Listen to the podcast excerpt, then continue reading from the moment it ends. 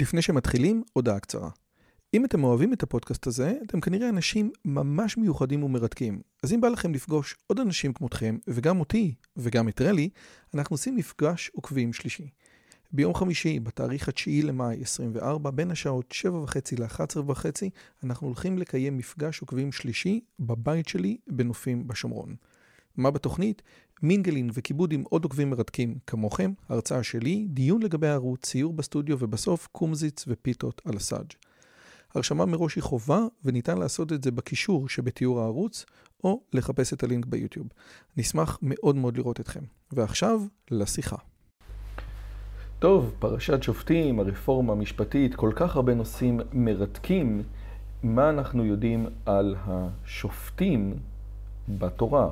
שלום לכולם, ברוכים הבאים לערוץ שלי. לי קוראים רועי יוזביץ', ובערוץ הזה מה שאנחנו עושים זה שיחות עם האנשים החכמים ביותר בכל העולם. אם זה מעניין אתכם, אתם מוזמנים להיכנס לערוץ, לראות מה אנחנו עושים, אם תרצו להירשם, וכו' וכו' וכו'. אבל השיחות האלה מיועדות לאותם מתי מעט של אנשים שרוצים אה, איזושהי נקודה מעניינת על הפרשה. אנחנו משתדלים להעלות את זה לפני השבת, כדי שיהיה לכם באמת הזדמנות לשוחח על הנושאים האלה. ואני מזכיר שוב, שיותר מכל דבר אחר שווה לקרוא את הטקסטים, פשוט לראות מה הפרשה אומרת, הפרשה יש בה אלמנטים מרתקים. אני רוצה לגעת בשתי נקודות, אני אתחיל דווקא מנקודה, אה, מהנקודה היותר אה, צפונית, מה שנקרא בפרשה. יש בעצם כמה, אה, יש סוגיה לגבי טעמי המצוות, כן? למה עושים את מה שאנחנו עושים? למה אלוהים ביקש מאיתנו לעשות את המצוות?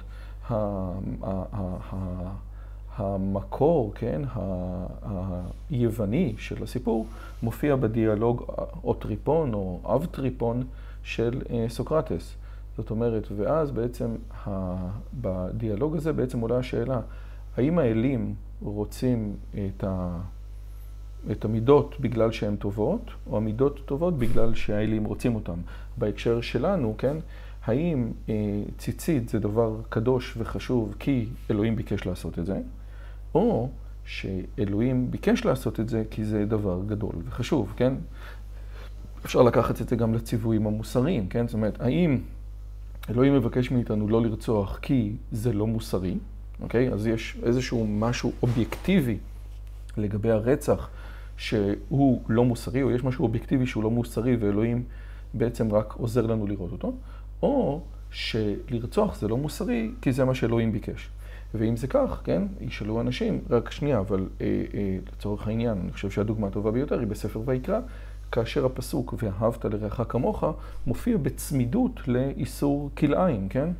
זאת אומרת, המצווה הכי פחות מוסרית שיש, כן? לפחות על פניו, לא לשתול שני מינים של, אה, לא לשתול שני מינים של ירקות באותה ערוגה, מופיע ליד הציווי הגדול ביותר, כן? מה שהנצרות לקחה כציווי המכונן, כן? אז איך זה יכול להיות? הרי התורה לא באמת מפרידה.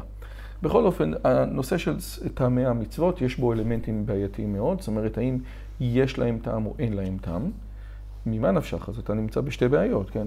אם אין להם טעם, או, תודה רבה. אשתי הביאה לי את הכיפה. היה לי כיפה כזאת של הבר מצוות, אבל אשתי הביאה לי את זה. ומי ששואל למה, נמצ... למה אשתי לא נמצאת פה, אז אנחנו באוגוסט, ויש פה בלאגן והכל, אין מה לעשות. בעזרת השם, אנחנו נחזור אה, חזקים ומאושרים בספטמבר. רלי, את רוצה להגיד שלום? תגידי שלום יפה. שלום. יופי, זהו, היא חזרה. אוקיי, אז למה יש לנו פה שני אה, אבא? כאילו, כאילו למה אנחנו לא יוצאים? אם אנחנו אומרים שאין טעם למצוות, אלא ועושים אותם רק בגלל שזה מה שאלוהים אמר, אז למה אלוהים אמר את זה, כן? כאילו, מה אכפת לאלוהים אם שוחט מהצוואר ומהעורף? למה צריך לעשות את זה? זה נראה כמו לך ימינה, קפוץ קדימה, לך אחורה.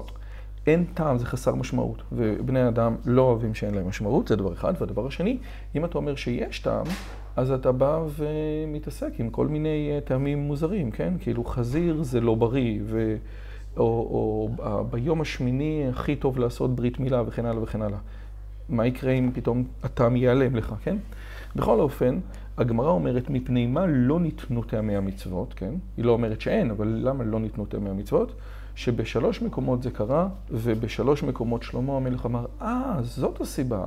אם זה ככה, אני אסתדר, כן?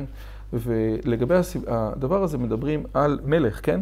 שום תשים עליך מלך, הרעיון הזה של, עוד פעם, דמוקרטיה ככלל זה, זאת המצאה חדשה, כן?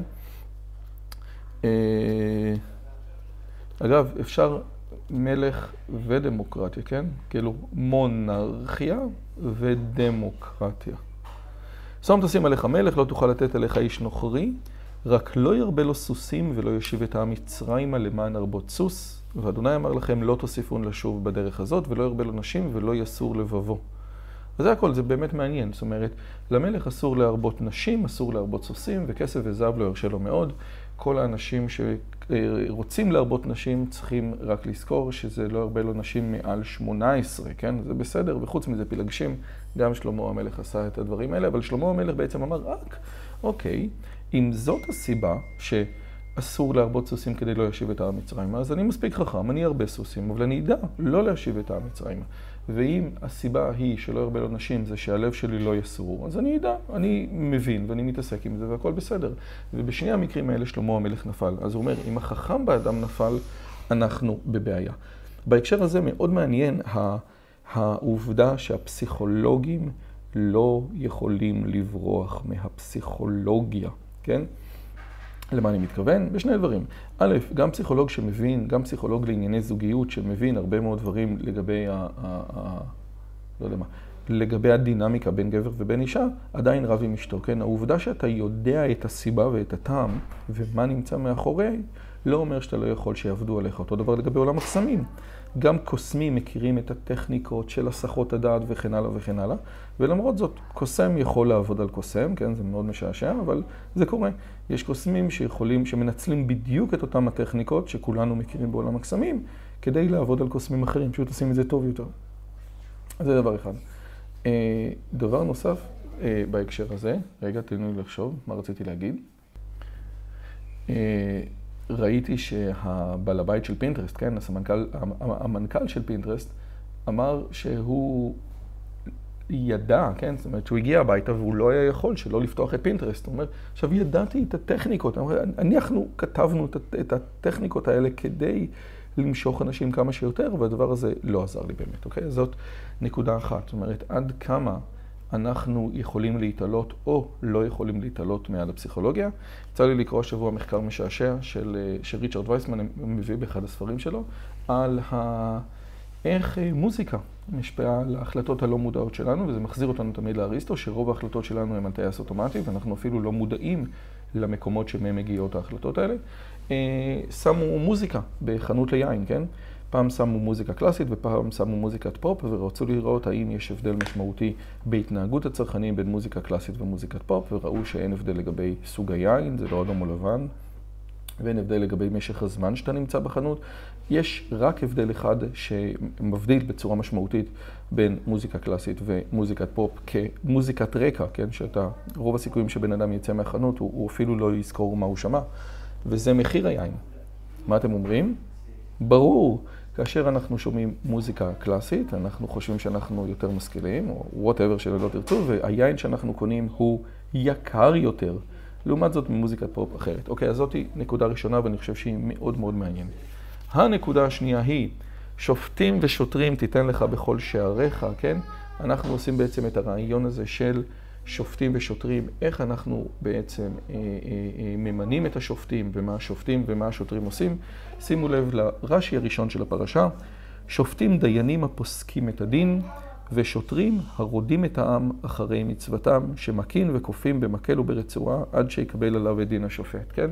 וזה באמת העניין, כי לשופט אין לא חרב ולא ארנק, כמו הספר המפורסם של דניאל פרידמן. החרב היא אצל השוטרים. שימו לב שאין פה לכאורה רשות מחוקקת, יש פה רק רשות שופטת ומבצעת, הרשות המחוקקת בעצם זה הטקסט עצמו, אוקיי? שתי, ש... יש פה כמה וכמה שאלות, כן? המון המון שאלות, ואני רוצה לגעת בנקודה אחת. מה המטרה של השופט, אוקיי? האם המטרה של השופט היא להסביר לעם את החוקים, בעצם להיות הפרשן של החוקים, כן? או השופט הוא מה שבעצם בא לידי ביטוי במציאות, כן? זאת אומרת, השופט, אחד הדברים שהוא עושה זה בעצם, לא יודע מה, במקרה של רצח, השופט מחליט על המציאות, מי רצח, כן? לצורך העניין, במקרי רצח או אונס, כן, אנחנו מתייחסים לפסק דין של השופטים כאל פסק דין של... אה, אה, אה, כאל מה שקרה, באמת. זאת אומרת, נניח שבן אדם נשפט לאונס, כן? נשפט למאסר בעקבות אונס, אז, אז, אז מבחינת המדינה הוא אנס, וכדי לקבל שחרור מוקדם הוא צריך להשתתף בכל מיני סמינרים עבור אנסים, אפילו שהוא עצמו אומר, רק שנייה, אבל זה לא נכון, אני כופר בזה, כן?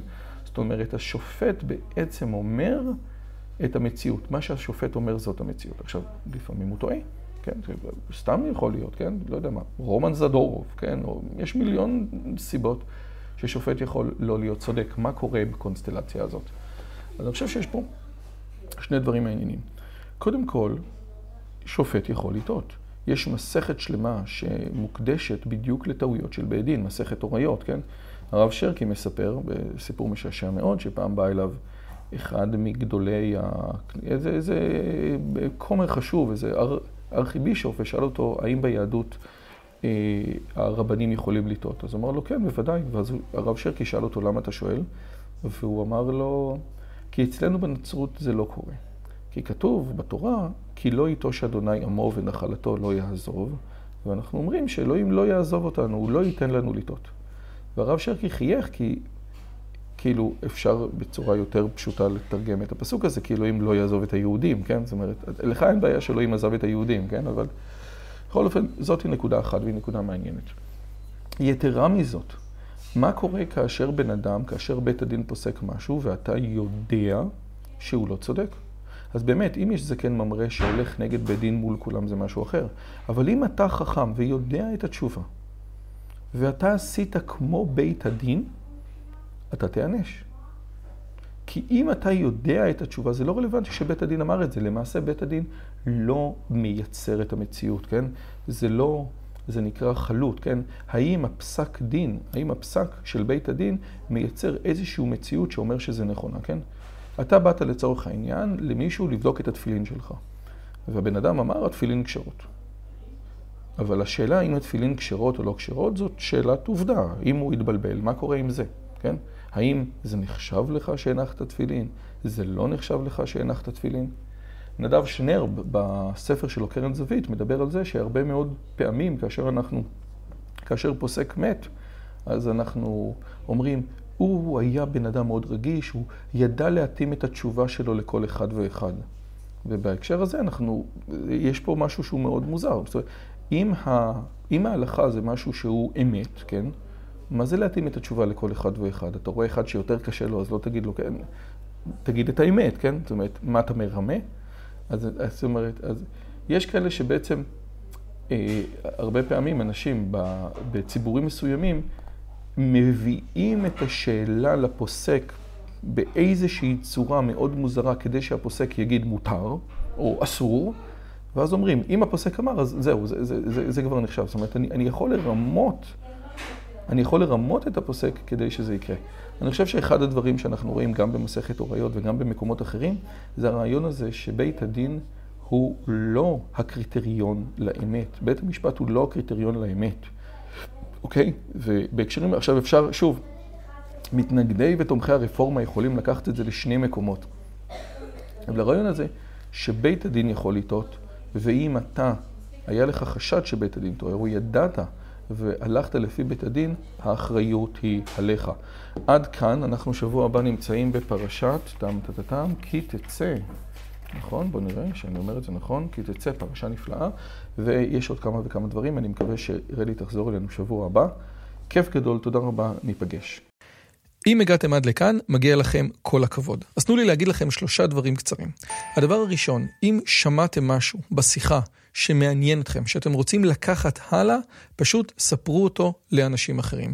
משהו מעניין שאני אמרתי, משהו מעניין שהאורח שלי אמר, איזשהו רעיון שאתם רוצים לקחת איתכם לחיים, פשוט ספרו אותו לחבר או לחברה.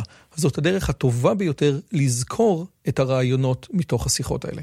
הדבר השני, אם אתם רוצים לקחת חלק בקהילה שלנו ולפגוש ולדבר עם אנשים כמוכם, אתם מוזמנים לערוץ הטלגרם שלנו, שווה לכם מאוד. פשוט תראו עוד אנשים שמתעניינים מדברים מגניבים בדיוק כמוכם.